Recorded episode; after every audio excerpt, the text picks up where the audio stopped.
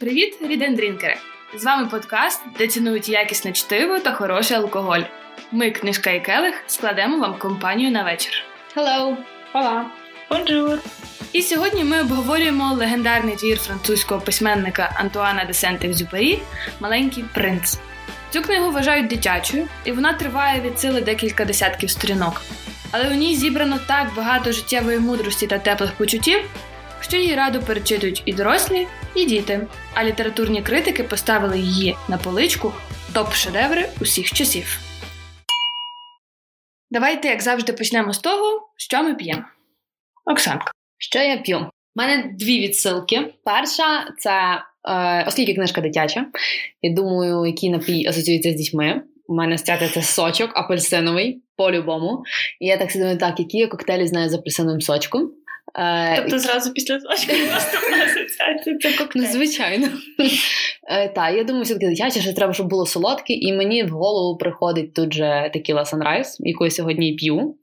І як ще так е, склалося, що символічно. Ну, не схід сонця, а захід сонця був присутній в книзі, і, в принципі, Текіла Sunrise десь до цього і дотична. Кажу, чесно, я не дуже підготувалася. Я була впевнена, що оберу шампанське, тому що Франція, шампанське і екзюпері французький письменник. Але я зараз обмежена в виборі, я ще раз нагадаю, тому сьогодні я п'ю безалкогольний льох. І скажу вам на смак, він такий самий, як алкогольний, щоб було дивно. А ти, Іринка, що п'єш? Е, я теж продовжую бельгійську тему Оксани. Е, в мене сьогодні Хугарден, Розе. Е, і це теж відсилка до героїні нашого твору Троянди. І так вийшло насправді чисто випадково.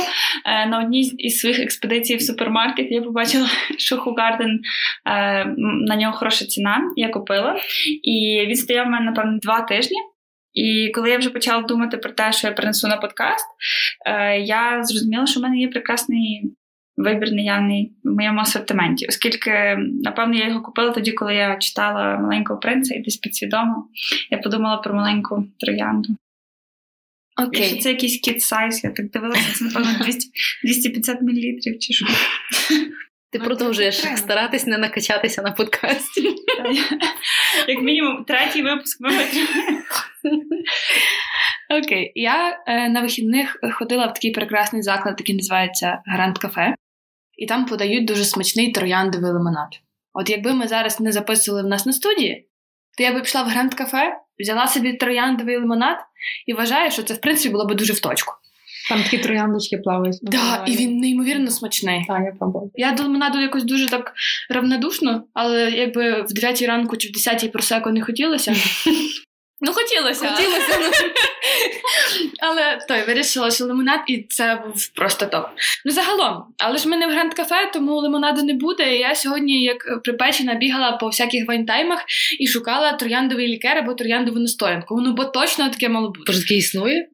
Існує, але не в наших магазинах. Тому на всі дивились на мене, власне, як на припечену. От і я вирішила, що окей, якщо так не піде, то давайте я собі візьму рожеве вино. А по співпадінню, ті, хто читає уважно наші пости, знає, що є одне рожеве вино, яке я люблю, це Зінфандель. Тому сьогодні я п'ю Зінфандель. Добре, круто. Тепер давайте поглянемо, що це за один, той де Сент-Екзюпері. Оксанка, розкажеш? Так, я розкажу про біографію. Родився Антуан в 1900 році е, в провінції Прованс е, Франції. Він був дворянином за походженням. Е, то лі граф, то лі віконт. Там різні версії можна знайти в інтернеті. Його в сім'ї було п'ятеро дітей. Він був середнім. У нього було дві старші сестри і молодший брат і сестра. І коли було Антуану чотири, його батько помер. І в результаті їх виховувала мати, а більше навіть двоюрідна бабуся, в якої вони там по замках е, постійно тусили, бо враховуючи, що да, дворянська сім'я. Ах, це дитинство по замках. Да. Е, далі, як ми кидаємося будь-яками по двірі, їмо пісок і лупашимо палкою кропиву. да. В общем, е, з школи він вчився в християнській школі, а потім вже в школі візуїтів. Е, в 19 він е, пішов вільно слухати архітектуру у вищій художній школі. Непонятно за чим, але захотілося. І реально, коли він е, ще от вчився, йому там пророкували мама і та сама двоюрідна бабуся, там шикарне майбутнє. Ну, в результаті все це пішло прахом, коли в 12 років його взяли на демонстраційний політ льотчик, якого звали Жюль Ведрін. І тоді Антуан захопився, бо він, в принципі, йому подобалося це от небо, весь е, обширні ці простори, і його це дуже все заперло. І він поняв, що він буде пілотом. Е, в 21 його призвали на службу. Він хотів зразу ж поступити в авіацію. Е, його перше направили якимось механіком. Ну, в результаті він таки добився, він здав екзамен і е, став льотчиком там. В 23 він зазнав своєї першої аварії в результаті якої отримав черепно-мозкову травму, і його комісували як льотчика. Mm-hmm. Відповідно, після того він вернувся в Париж займатися літературою. Але не винесла душа поета, і в 26 він вже наймається пілотом, який розвозив пошту. Ого. Да. Тобто пілот розвозить пошту в той час? В той період, так, це 1926 Авіація називається. Ну, це називалась поштова авіація. Типу, вони займалися тим, що якраз вони... Це не військова. Ні, ні, ні. Так, вони суто е, надсилали пошту літаками. Е, вот. І він під час цієї якраз роботи він написав свою першу книгу Південний поштовий. Ну, в принципі, базовано на ньому. Е, після цього він там йшов по кар'єрній драбині, став начальником станції на краю Сахари. А тоді, коли почалася Друга світова війна, він вернувся у французьку військову авіацію. І після капітуляції Франції е, в кінці 40-го року він емігрував до штатів. Е, з 43-го року він служив військовим льотчиком французькій армії в Північній Африці е, і, в принципі, Південній Америці. Він десь там в Буенос-Айресі був, де познайомився власне своєю дружиною. Нагороджений він також є воєнним хрестом Французької Республіки, що також немало значить. В результаті, після того, він був вже такий, скажімо так, побитий. Це була реально численна кількість аварій, в яких він падав з тим своїм літаком, але в нього була постійна жага цього адреналіну, цього польоту, цих такі, як не знаю, наркоманія якась. В нього поламані кістки вже були, реально, він був ранений купу раз. Він міг завтикувати, він міг посадити літак не там, де треба, він міг е, шасі не закрити. Ну, Тобто в нього такі затики купа було. Звідки цих помилок так багато є валі? Це було просто нормально в той час? Чи Ні, через був... власне, через те, що він, по-перше, у нього була черепно мозкова в першій. Mm-hmm. Типу він дуже багато раз падав реально. І, ну, Дуже багато аварій він зазнав. В результаті ну, там, понятно, що мозок трохи вже пошкодився, і в принципі він же не був такий повноцінно mm-hmm. мислячий. Увагу сконцентровувати. Так. Да. Але от власне, що він був наскільки е, затятий на цьому повітрі, що перед його останнім польотом він залишив записку, який написав: якщо мене зіб'ють, я абсолютно ні про що не жалкую. Тобто людина, в принципі, якось себе так віддала польотам. Ну і якраз так стало, що 31 липня 44-го року він вирушив у бойовий виліт, з якого вже не повернувся. До кінця десь 20-го століття Екзюпері вважали зниклим безвісти. Ніхто не знав, що з ним сталося, бо ну, в результаті він просто не повернувся з польоту. І були дуже багато версій смерті, такі як технічна несправність літака, а, а гірше самогубство да, через депресію або дезертирство йому приписували. Зрозуміли, що він насправді вже загинув, коли 1998 рибалки виловили браслет е, з моря, і а в 2000-му е, ще якийсь там дайвер поліз шукати і знайшов рештки літака, на якому якраз тоді літав Екзюпері. І зараз ці рештки знаходяться в музеї авіації та космонавтики. Ну, я хотіла якби запитати вас. Я не дуже вірю в фатум, але От я читала теж про екзюпері, от він стільки раз спробував, він збирав гроші, купував собі літак, е, потім летів, роз, розбив той літак, ледве вижив, потім його ледве докупи склали. Навіть лікарі казали, що це диво, що він вижив. І от вам не здається, що це був якийсь знак зверху йому? Чи знову можемо Можливо. Ніби, е, хлопче, зупинися, ти е, це ну, типу, ти помреш. алергія на мило. Е, він реально погано закінчив. Ну, і, і так все зв'язано з літаками. Можливо, краще б він писав. Ну, До речі, йому багато друзів казали, що не варто тобі взагалі йти ні в армію, ні літати. Ти набагато краще послужиш світові своєю літературою і своєю творчістю, але він ну, він був помішаний реально на небі. І в результаті Ну, оскільки йому приписували це от або дезертирство, або самогубство, з'явився німецький пілот, який сказав, що ні, насправді я його збив. Ми тоді вже знали, ми до цього часу мовчали, а тепер ми от визнаємо. В результаті, щоб не була така погана слава. Але ця річ не доказана, і є факти, які суперечать словам цього німця. Цей німець насправді був фанатом творчості Екзюпері. А я теж І це да. Він казав, що це його улюблений автор був, якби він знав, що за бортом цього літака є Антуан де Сент-Екзюпері, то він не збив би. Да, він просто каже, не знав, хто ним керує. Ну але кажу, от багато є фактів, які приписують, що просто цей німець вигорожує, ну щоб не була погана слава про автора, оскільки він є фанат. Але насправді, що типу, все таки момент дезертирства або самогубства допускають. І це, до речі, такий властивий, напевно, для нього спосіб піти на літаку, да? Можливо, Навряд до речі, там там- символічне. Ну і до речі, якщо навіть врахувати, ну спойлер альорт, кінець маленького принца, Так, я теж про це подумала. то може воно десь і пересікається. Окей, we never know. Історія е, не в курсі про ці факти. Щодо дружини, е, як я казала, познайомилась, по- познайомився він з дружиною своєї в Буенос-Айресі, і її звали Консуело. І це така женщина, скажімо так, епатажна. Вона була двічі одружена до нього, і другий чоловік покінчив життя самогубством. Про неї могли казати таке, що вона, наприклад, на вечірку вона могла прийти в лижньому костюмі і в лижних ботах. Тобто вона така собі була на собі. Е, що мені дуже сподобався цікавий факт: роман Нічний політ, який писав Екзюпері, реально написаний був завдяки їй, тому що вона не допускала його до спальні, поки він не, не пропхав під е, дверима якісь 5-6 сторінок написаного тексту по цьому роману. Ем, мотивація. Да, мене це дуже заперло. Ну, це жінка. Ого. Муза. Да. А я читала, що він теж не був е, подарунком, як чоловік. Теж був ловелас такий. Та, що він мав і жінок поза нею, і він не дуже там хотів з нею женитися. І навіть, здається, вони були чуть не в ЗАГСі, і він сказав їй, е, мов, ні, вибач, е, відміняємо, бо я хочу Так. е, весілля з своїми рідними. Так. А вона в такому була становищі, вона ніби пішла від чоловіка, в той час це був дуже великий скандал. І вона вже коротше заставив жінку спереживатися. І потім, а Ай-яй. ти знаєш закінчення тої історії? Вони в цей момент там перед вівтарем вони розійшлися, і в кожного своя дорога. Потім ця консела нещасна знаходить собі нового чоловіка, і тут він, знаючи про те, що вона збирається одружуватися з кимось іншим, знаходить її в якийсь вечір в барі, здається, або запрошує її туди. Коли він виходить, він телефонує її нареченому, і коли повертається, він вже каже: просив передати тебе, що він тебе не буде чекати вдома. Ось він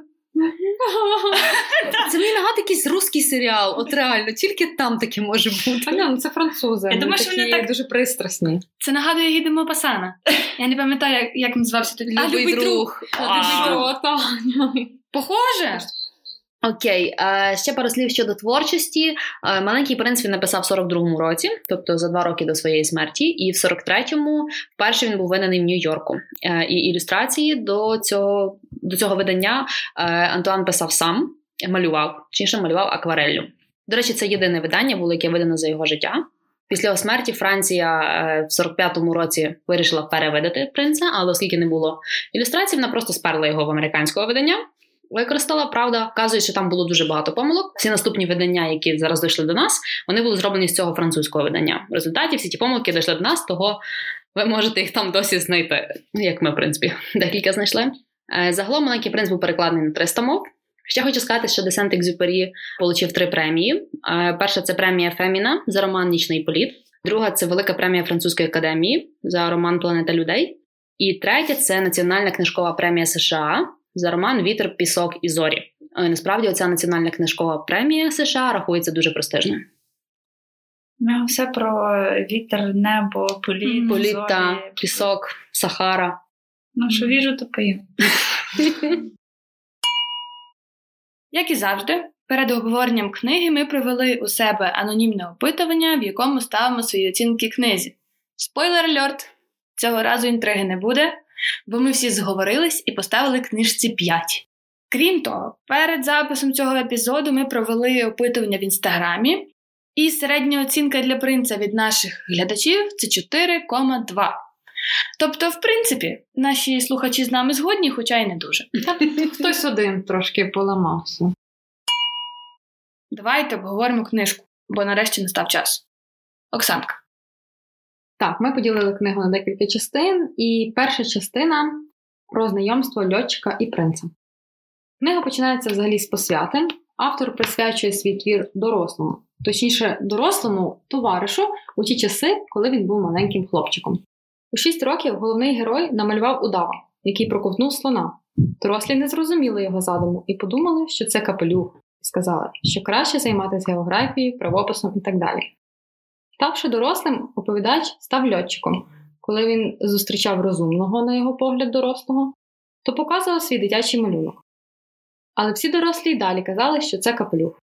Тому він говорив з ними про гольф, політику і краватки, щоб його вважали розважливим. Одного разу його літак зазнав Іварії в Сахарі. Льотчик спав на піску, коли його збудив тоненький голосок, що просив намалювати баранця. Прокинувшись, герой побачив маленького хлопчика, який повторив своє прохання. Він відповів, що не вміє малювати, але той наполягав. Після кількох спроб баранець був намальований, точніше, була намальована коробка з отворами. Розмовляючи з малюком, герой дізнається, що маленький принц прибув на землю з астероїда, крихітної планети завбільшки з будинок. Окей, давайте почнемо з того, про що я не можу не згадати, це про присвяту. Що ви, в принципі, думаєте про присвяту книги моєму другові, коли він був маленький, бо всі дорослі колись були дітьми? Які ваші враження? У мене перша думка про те, що ніхто не присвячує книжки дітям. Здається, Мішель Обама присвятила пікамінг своїм дочкам, якщо мені не зраджує пам'ять. Ну, Я теж не пам'ятаю, щоб дітям. Або там перечислити до дружині, дітям, брату, сестрі. Та як на вінку. О Боже, Боже, Оксана. Не знаю, мені насправді дуже сподобалася ця присвята, тому що в ній це не просто заготований кусок тексту, як в принципі завжди в присвятах буває, такий шаблон, який хочеться скіпнути, а це діалог. Тобто там умовно абзац тексту, над ним і під ним є дві присвяти. Зверху там умовно якомусь Оліверу Твісту, а знизу Оліверу Твісту, коли він був маленький. Тому що в процесі присвяти він зрозумів, що він не хоче ображати дітей, і тому присвятить ту книжку дорослому, але коли він був малий. І блін, це найцікавіша і найкрутіша присвята, яку я колись бачила. І якби була премія найкраща присвята року, то мені здається, Екзюпері забрав би всі. Ну ладно, давайте поговоримо про дорослих, капелюх і удава, який з'їв слона вид зовні. Як вам взагалі цей прийом з малюнками? І для чого, в принципі, був баранець? І як вам взагалі прийом з ящиком? Ні, ну з ящиком це такий лайфхак, звісно, обалденний. Ага. Оце малювати удава, який проковтнув слона. Ну, окей, не осудіть мене, мені здається, це дитяча травма якась. Чому травма? Просто діти, вони. О, Якби я людина, яка має освіту художню, і ми вчили, як діти сприймають, малює одне, але бачить набагато більше. Тобто в нього там дуже такий простий малюнок, але по суті змісту в ньому дуже багато. Тобто він може розповісти, що той удав робить далі. Наприклад. Ні, за це я не заперечую, Ось, але е, власне, чому він проковтнув слона? Ну тобто, це щось Бо все-таки він таке. читав про, про це в книзі, що Мгм. е, удав може проковтнути тварину і довго її травити. Так, ну я розумію, до мене ну, діти зазвичай хочуть щось доброго малювати, якихось там дівчатка принцес, хлопчики там, не знаю, роботів чи ще якусь там Ні. Окей, Ні. whatever. Добре, рухаємося до другої частини про життя на планеті принца. Так. Е, З розповідей маленького принца герой дізнається е, про планету, з якої він прибув, у деталях. Як і на всіх інших планетах, там росте трава і бур'ян. Також жахливе насіння баобабів. Вся земля на планеті була вражена цим насінням. Є такий закон, каже маленький принц: причепурився сам вранці, причепури гарненько і свою планету. Якось принц запитав, чи їдять баранці квіти, і навіщо тоді потрібні шипи. Герой був зайнятий лагодженням літака і відповів йому сердито, що не знає. Маленький принц зізнався, що це дуже важлива справа, бо на його планеті є троянда, яку він дуже любить. Троянда красуня була дуже гордовита і вередлива, але маленький принц завжди турбувався про неї. А коли він залишав планету, вона дуже сумувала, але не хотіла, щоб він бачив її сльози. Окей, давайте про це правило, яке ти згадала. Вранці встав, причепурився і гайда чепурити свою планету. Очевидно, що це метафора, але як ви її розумієте? Я розумію її, що все починається з малого. Тобто, ти, якщо можеш навести лад в себе в квартирі, в себе в голові, е, свої робочі справи якось організувати і взагалі жити таким якимось збалансованим правильним життям, ну правильним в кавичках, то це є вплив на всю планету. Тобто на твоє оточення і на країну, в якій ти живеш. Тобто ми теж маємо і десь чистити, десь пильнувати, щоб щось не виросло лишнього. Навіть оце виросте для мене це погані думки. Тобто ми маємо виривати їх з коренням ще поки вони маленькі. Мені за чимось нагадало цю відому цитату про те, що якщо ти хочеш змінити світ, спочатку застеле своє ліжко. Mm. Мені здається, що це дуже класно відгукується тут. Ну, мені тут здався маленький принц такою собі сучасною Грету Тумберг, який реально можна в принципі екстраполювати на нашу планету. Реально зараз у нас проблеми з екологією, те саме сортування сміття, які ці всі треш-айленди в світі. Е, ну і взагалі безліч речей, всякі вуглекислі гази і в общем подібна вся ця фігня. Реально, якщо б кожен е, приймав якусь активну участь в тій самій збереженні екології, то набагато було би жити всім легше і набагато більше поколінь би дожило, скажімо так. І, до речі, я згадала, що взагалі твір Маленький принц адаптували по-різному. І одна з таких адаптацій було те, що маленького принца зробили е, символом в певній маркетинговій кампанії Тошиба, і він там вважався символом е, захисту навколишнього середовища. О, Клас.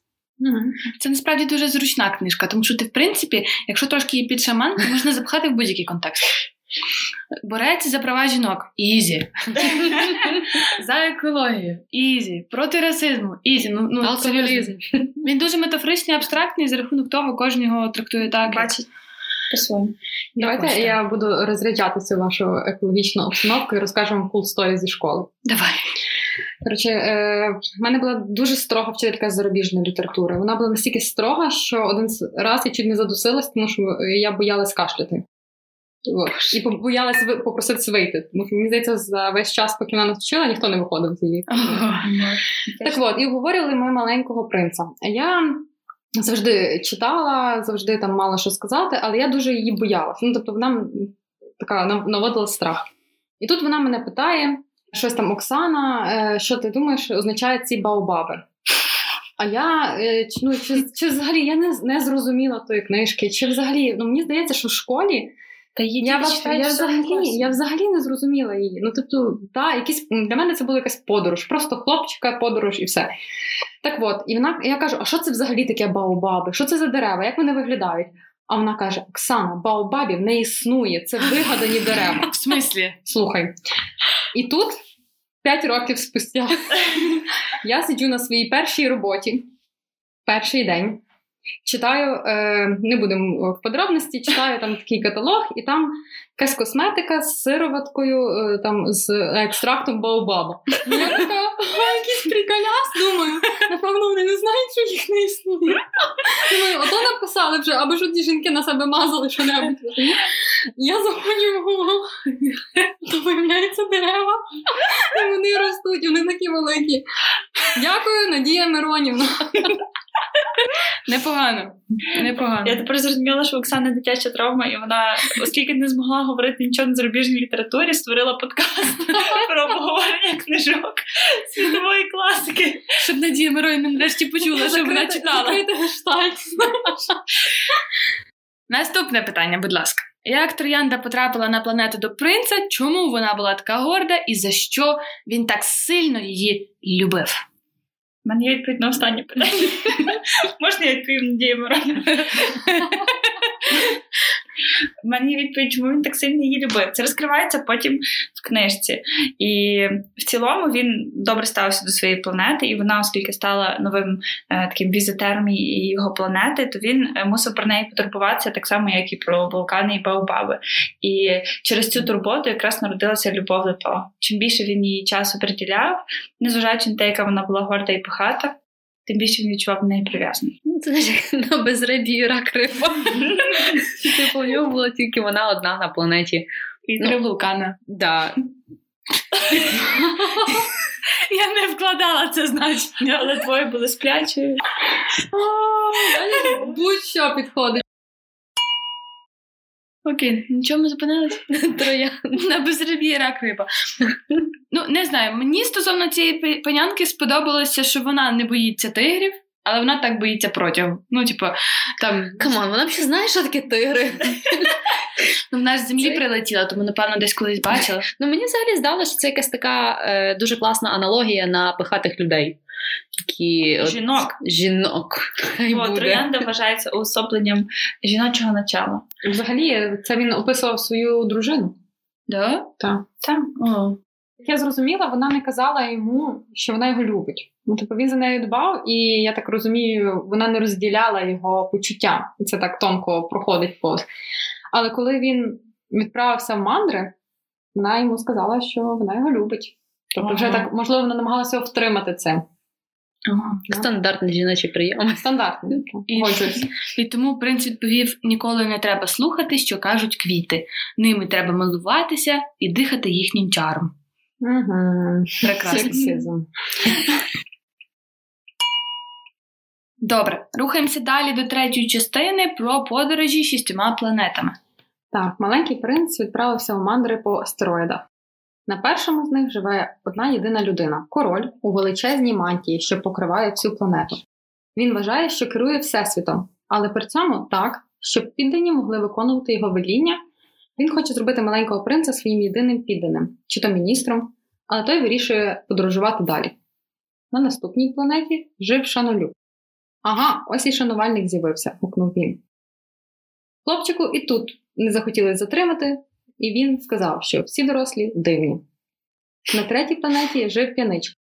Він сидів перед цілою горою пляшок, порожніх і повних, і пив, щоб забути, що йому соромно, тому що він п'є. На четвертій планеті ділова людина, що постійно рахує зірки, яким по факту не володіє. Але ця людина впевнена, що перша назвала себе їхнім власником, і якщо постійно рахувати їх, значить володіти ним. На наступній п'ятій планеті немає нічого, окрім ліхтаря і ліхтарника, який запалює і гасить ліхтар. Тому що це його робота щоранку гасити і щовечора запалювати. З часом планета стала обертатися все швидше і швидше, і тепер йому доводиться це робити щохвилини. Маленький принц думає, що ця людина не така дурна, як всі інші дорослі, яких він бачив, бо думає не тільки про себе. На шостій планеті живе географ, який тільки записує в книгу все про гори і річки, але не знає нічого про власну планету. У нього немає мандрівників, які розказують йому про те, що бачили, і географ радить хлопцю відправитись на землю. Добре, дівчата, давайте ми з вами поміскуємо на тему, яка планета і її житель найбільше вам запам'яталися. Я можу почати з першої планети, де був король.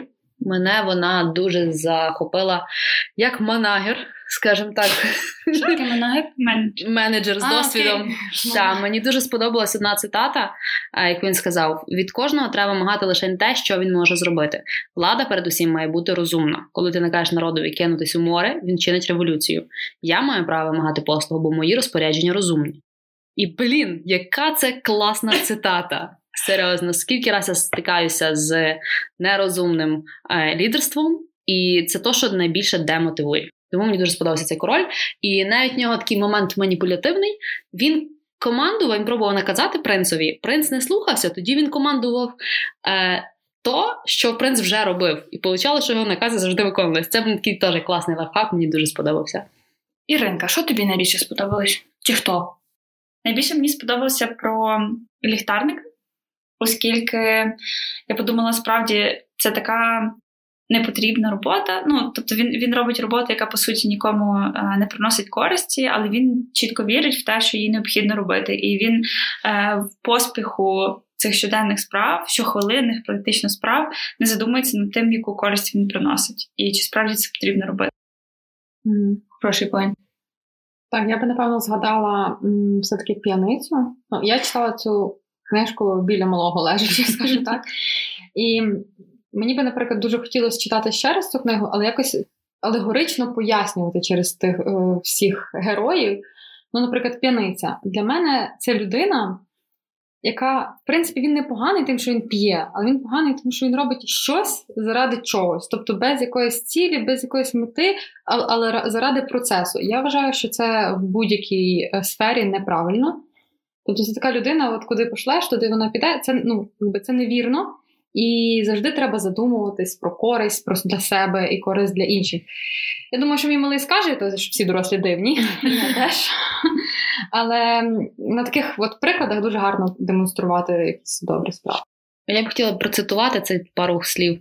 А це якраз діалог з п'яницею. Е, Навіщо ти п'єш? запитав маленький принц. Щоб забути. Що забути? Забути, що мені соромно. Чого ж тобі соромно? Соромно, що п'ю. Пам. Все. Цикл пішов. Так. Ну, мені з планет хотілося б згадати географа, тому що е, дисклеймер, я дуже люблю вчитися.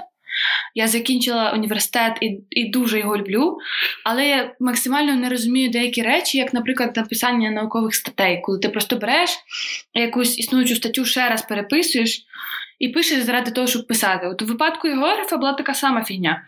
Пацан нічого не, бачив далі свого астероїда, але писав, писав, писав, писав. А на що ти пишеш? Щоб писати? От плюс-мінус так, як ми в своїх універах. Мгм. І головне нічого з цього не випробовувати на практиці. Це важливо. Точно, Мені сподобалася його рекомендація. Помандруй на землю, у неї хороший рейтинг. Я аж голос засміялась, коли це прочитала. Мені це якось так дуже добре викриває. Ну, мабуть, тільки нашу освіту в особливості. Ну, звичайно, за кордон також, де в нас все зосереджено на теорії, ніякої практики.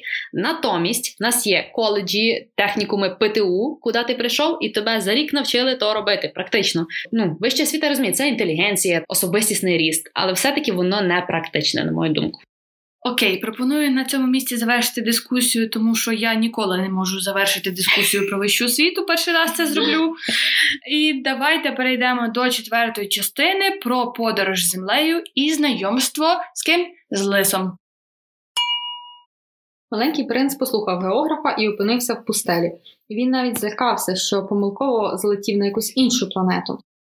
Він мандрує і приходить до саду троян.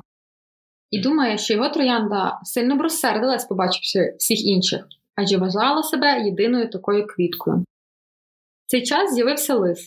Лис розповів йому про себе сказав, що якщо принц хоче бути його приятелем, він має приручити лиса. Розказав, як це зробити, і відкрив свою головну таємницю. Вона дуже проста. Лише серце добре бачить. Твоя троянда дорога тобі тому, що ти присвятив їй стільки часу, мовив лис. Люди забули цю істину, але ти не забувай. Окей, перше і основне питання, яке виникає в цій частині, це як ви думаєте, як почував себе принц, коли опинився в саду, де було 5 тисяч таких троянд, як та одна єдина на його планеті? Так сподобалася ця цитата. А я гадав, що маю такий скарб, єдину в світі квітку, а то звичайнісінька рожа. Я реально в той момент, коли я почала сміятися просто. Думаю, це ж яке це в житті реально. Ти думаєш, що це скарб, а це звичайна рожа. Я думаю, він був дуже здивований. Знаєте, це як е, деякі ем, особи чоловічої статі приїжджають до Львова і йдуть в фешн. Вони там в шоці, який там квітник. Одні рожі. Бо дома вони одні рожі. Ну, після третьої там, напевно, одні рожі. Але, але так, він поняв, що не одною трояндою. Але та, наскільки вона його тоді захопила, що він в результаті побачив цих 5 тисяч троянд. Спершу розчарувався, а потім висновок цього розділу, тому що він зрозумів, чому ж його троянда настільки особлива для нього. Не знаю, мене насправді цей момент дуже зачепив, і мені би хотілося, щоб ви прочитали цей момент всі, хто вступає в стосунки. Тому що в нас в стосунках є якась така штука, типу, от я з тобою зустрічаюсь, там в нас все класно, але навколо ж так багато класних дівчат. І що то в смислі всіх не попробувати? От. А тут, власне, я каже маленький, а каже Лис, твоя троянда тобі наймиліша, бо ти віддав їй усю душу. І це підкреслює те, що тобі не треба відрізнятися зовнішньо від інших для того, щоб бути особливим. Це воно все на якомусь такому моральному, міжособистісному рівні, і мені здалося, що це дуже класний момент. Так, власне, та цитата, яку сказала Таня, нагадала мені про цитату Григорія Сковороди. Про те, що любов народжується з любові. І коли е, маленький принц каже про те, що е, він вклав всю душу в троянду, е, я подумала про те, що чим більше насправді ти демонструєш свою любов, і чим більше ти її вкладаєш, як це не парадоксально, але інша людина теж буде любов проявляти до тебе. І я в цьому теж переконалася на, на власному прикладі. Добре, давайте поговоримо про другі важливі стосунки, стосунки в цій частині. Е, на вашу думку, яку роль відіграє в цій історії лис, і для чого він взагалі там з'явився? У мене є історичний факт, чому там з'явився лис. Е, є теорія про те, що лис це є прототип е, подруги Антуана де Сент-Екзюпері, і лис в цій книзі виступає конкурентом троянди. Тобто. Поїхав собі на планету, знайшов другу. Так, да, і він ж насправді багато часу проводить тоді з лисом, і він його теж якби приручає. І є теорії про те, що це прототип його подруги, яка теж конкурувала з дружиною, і, можливо, займала теж немале місце в його серці. Мені більше подобається версія, що це все-таки відкривається питання дружби тут, е, де в них отаке от було класне порозуміння, то саме хлопчик і тваринка, чи просто там дві особи. І ну, воно якось так добре все. По-доброму. Особливо це як на початку Лесь його вчить, що таке приручити, чому це потрібно. Як він розказує, що треба приходити весь час до мене вчасно, щоб я тебе вже задовго того чекав. Щоб коли ти не прийдеш, я хвилювався, бо тоді це якась традиція. Мені так сподобалося. Якось так, от по-дитячому добре. Для мене лис більше як якийсь наставник. Тобто людина, яку ти зустрічаєш е, в своєму житті, там, можливо, на якийсь короткий період часу, і вона е, чогось тебе вчить. Ну, такого от корисного, який ти починаєш цінувати далі. Тобто, я думаю, що це правильно. В своєму житті зустрічала там чи на роботі якогось там старшого ну, друга, який залишає щось після себе, і в принципі ви потім розходитеся, але якийсь досвід ти отримав. Е, Якщо чесно, мені дуже тільки що лягло те, що сказала Іринка. І я розумію, що це, напевно, так і було. Ну, типу, навіть якщо так не було, ви вже мене назад не переконаєте. Але до того, що ти, Оксана, сказала, про те, що це наставник. Але коханка може бути наставником. І В плані, коханка може тобі показати, наскільки ти насправді любиш свою дружину, і дурак пішов шукати екстрем. Або ще багато чого показати. Ну, коротше. Ні, До речі, мені я от встаю на противагу цієї теорії е, на те, що лис все-таки він ну, в літературі, в історії всюди характеризується як хитра mm. тварина. І, от, власне, якщо брати якусь та, дружбу чи наставництво, ну навряд чи це би використаний був лис. Окей, добре, давайте лишимо лиса і коханку спокою.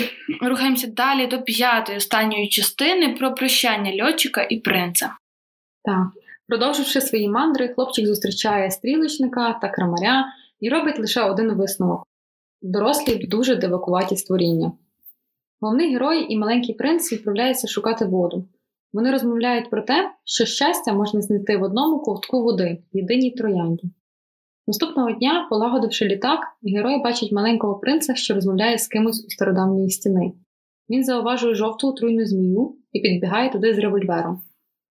Маленький принц сказав, що сьогодні ввечері він повертається додому, щоб захистити свої троянди. Герой не хоче розлучатись з хлопчиком, але той каже йому, що тепер Є зірки, які будуть їм нагадувати один про одного. Окей, про змію, отруту і рішення маленького принца. Як ви думаєте, за що дитячій казці такий недитячий фінал? От тут на минуточку я не поняла. Він хоче вернутися на свою планету, але він хоче для цього померти. Він каже, що Де тіло логіка? заважке, йому треба з тіла туди вертатися. Ну окей, чому він думає, що якщо він зараз помре, його душа перелетить на планету і якось там матеріалізується? Що за наркоманія? Не знаю. Ну, Таке в нього було бачення. Ну, Тобто він в це вірив свято, і напевно він туди і попав. Ні, ну це класно, коли типу, тебе як то думки матеріалізуються. Це напевно самопожертву. Тобто ти ну, готовий заради знову ж таки того кохання. Навіть для мене це більше, що я я без неї жити не можу, тому я помру, і це більше як суїцид. От, замість того, щоб просто вернутися і бути з нею. Це логічніше рішення. Мабуть, не знаю. Мені виглядало, що цей кусок він просто з якоїсь іншої книжки і він листки перепутав. Бо досі все було так гарно, мило, позитивно. Тут, блін, змія. Чому змія? Це щось символ чогось такого страшного, противного, неприємного. Дитячі книжці. релігійне до старого завіту, типу, це знаєш, там змія, Адам. Є. Ну, на секундочку, так, коли було е, ну, було падіння з раю, з неба, а йому треба було вернутися на небо. О, папа. Ну, тим не менше, враховуючи, на мою думку, який вже це не був безглуздий момент, мені цей кінець дуже сподобався. Він якось мене вгнав якийсь такий транс, я не знаю, mm-hmm. ти ходиш після того такий ошелешений, і і воно наскільки якісь сильні емоції в мене пробудили. Тому, блін, це закінчення. Типу, як, зачем? Взагалі, якась така навіть травма трошки. Типу, ти переживаєш, ти вже полюбив цього принцика маленького, і тобі якесь таке, як щось як від серця відірвали. Ну, є таке. Окей, я пропоную на цьому місці завершити з обговоренням і повертатися до наших оцінок. Після того, як ми обговорили, які ваші враження і чи змінили б ви тепер свої бали? Я почну. Давай. У мене п'ятірка, та-дам! І я би це не змінила. А, насправді, та, ми колись це вчили там на зарубіжній літературі, звичайно, це колись читала. Це пройшло, не знаю, там 15 років чи скільки, ладно, може 15, може 10. І в мене вся, вся згадка, яка була про цей твір, це було, ну блін, це якась фігня, дитяча, без сенсу. Взагалі не знаю, як ми це будемо перечитувати. Ну коли я це взялась перечитувати, це було 12 ночі. Я сідаю, думаю, о, сідаю починати книжку. За годину я її прочитала повністю. І я оце перша ночі, мене чоловік вже спить, а я так хочу з кимось її обговорити. І я сижу, і вона реально вона мене такі надзвичайні емоції викликала сильні. Вона коротенька, вона малесенька, але вона якась така змістовна. Там купа селена цитат, які я собі виписала. Вона якась така водночас філософська, але з другої сторони прикладна. Тобто її реально можна ну, накласти на, на наше щоденне життя. Коротше, вона мене захопила. На цьому дякую. Іринка, ти що думаєш? Я теж поставила 5. Я цю книжку перечитувала і в школі, і кілька разів після того. І для мене її найбільший феномен в тому, що ти кожен раз, коли читаєш, ти помічаєш для себе все нові і нові деталі, якісь, яких ти раніше не помітив, в силу, можливо, віку свого. Чим старше ти стаєш, тим ти більше помічаєш. І Паралельно з тим, ти завжди е, пам'ятаєш про якісь основні уроки з тої книжки, ще відколи ти прочитав її вперше. Тобто, щось настільки закарбовується в пам'яті, як навіть оці цитати, які ми практично на пам'ять вже знаємо і можемо повторити. У мене такого нема з жодною книжкою. Тому це однозначно 5. І я згадувала дівчатам, що є одна цитата, теж про яку я часто згадую в е, своєму щоденному житті. І це якраз те, що сказав Лис маленькому принцу, про те, що ми відповідальні за тих, кого ми приручили. І я її постійно згадую, як і в контексті людина домашній улюбленець, так і друзі, так і е, в контексті кохання. До речі, про цю цитату. Я теж об неї спіткнулася, коли читала. Чому? Тому що ми 100% і 100-500 разів чули раніше в фільмах, в казках, якихось дитячих ще щось. І я задалась питанням: це екзупері взяв якийсь свідомий вислів і просто вставив свою книжку? Чи цей вислів відомий, тому що його перший раз жив екзюпері? Я думаю, вперше вже екзюпері. Ну тоді це дуже круто, насправді. Бо це настільки. Одна з таких, напевно, аксіом, якась там десята заповідь Божа. Ну, так, дуже дитинці, напевно, часто і чули, коли мама купує мені песика. А мама така, як казала Антуан, Куплю, як козу облуплю. Окей, Оксана, які в тебе враження? Ну, е, так, я вже згадала сьогодні школу, і мені здається, що в той час в мене не було достатньо досвіду чи знань, е, щоб зрозуміти цю книжку. І тому я розцінювала її як дитячу казку, якась там подорож, і я не не зрозуміла взагалі, як люди можуть називати її улюбленою книгою. Тамара, привіт. Резюмуючи, е, я дуже люблю твори, які залишають простір для роздуму. Тобто там написано лише один абзац і стільки питань. Чому? Звідки той хлопчик? Чому він там один на цій планеті? Чому е, ця планета? Чому Змія, я теж думала? Теж мені хотілося м, зачитувати комусь ці цитати, ділитися. Настільки вкладено багато в той один абзац, і я вважаю, що це геніально. А ще більш геніально це замаскувати це під дитячу казку. Стільки всього. Однозначно 5. І ще від себе я б хотіла дуже виділити видання від Абаба Галамага з ілюстраціями Владислава Юрка. Дуже дивовижні ілюстрації, детальні. Мені дуже подобається, що. Е, там одне речення він розмалював як цілий чуть не розворот там про слонів, допустимо. Там буквально mm-hmm. згадується два слова. Але наскільки людина вміє фантазувати, і це, це теж дуже круто. Ну, до речі, якщо ми вже там ділимося трохи порадами, я згідна, що цю е, книжку варто читати в дорослому віці. Тобто, реально в дитинстві ти сприймаєш просто як казочку, а насправді вона наскільки глибока, що дорослому варто її читати і, можливо, навіть перечитувати там раз п'ять років. Я тоді завершу, напевно, зі своєю оцінкою. Я собі купила таке ілюстроване видання, тому що е, коли ми тільки оголосили маленького принца як книгу місяця, то я дуже скептично до того віднеслась, бо теж пам'ятаю свої враження зі школи, коли ми його читали. Але я подумала, що ну блін, це шедевр. Я сто захочу прочитати його своїм дітям, тому я собі купила цю красиву книжку. Тим паче я побачила, наскільки вона гарна, бо ми подарували її Тамарі, і зрозуміла, що мені теж треба. Насправді, е, я думала між 4-5, Чому? Тому що я не до кінця її зрозуміла. От от в мене було місцями так багато питань, а я з тих людей, яким інколи треба розсусолити все от просто по рядочках, по листочках, щоб все було ясно, як білий день, і тоді мені окей. Але щоб така маленька книжка, яку ти реально прочитав за 40-50 хвилин, викликала так багато питань, так багато сумнівів, так багато емоцій. Ну блін. На мою думку, це шедевр тільки через те, що в не знаю, там 100 чи там, скільки там сторінок? Сторінок 40, умовно, йому вдалося запхати так багато мудрості. От. Тому я думаю, що це 5. Наші читачі подумали, що це 4,2. Можливо, ми когось переконали, можливо, ні. Але давайте в коментарях під постом і в телеграмі залишите більш розгорнуті ваші фідбеки на книжку, бо цікаво почути ваше обґрунтування, чому та оцінка не інша. І наостанок, як завжди, давайте послухаємо цікавинки від Іринки про екранізації маленького принца. Так, Е, що можна сказати? В цілому не тільки екранізації, а також різноманітні адаптації е, є присутні на твір Антуан де Сент-Екзюпері. І взагалі можна побачити, наскільки твір полюбився читачам, оскільки він е, вперше його пробували інтерпретувати на записі на вінілі. Е, потім був якийсь радіоефір, потім почалися спектаклі, різноманітні втілення. Просто наскільки розвивалися технології, настільки і розвивалася адаптація маленького принца. І прийнято вважати і називати взагалі три такі важливі екранізації. Перша була в радянському союзі в 66-му році е, литовською студією зроблена, але там є дуже багато невідповідностей з реальним сценарієм, і тому глядачам вона не полюбилася.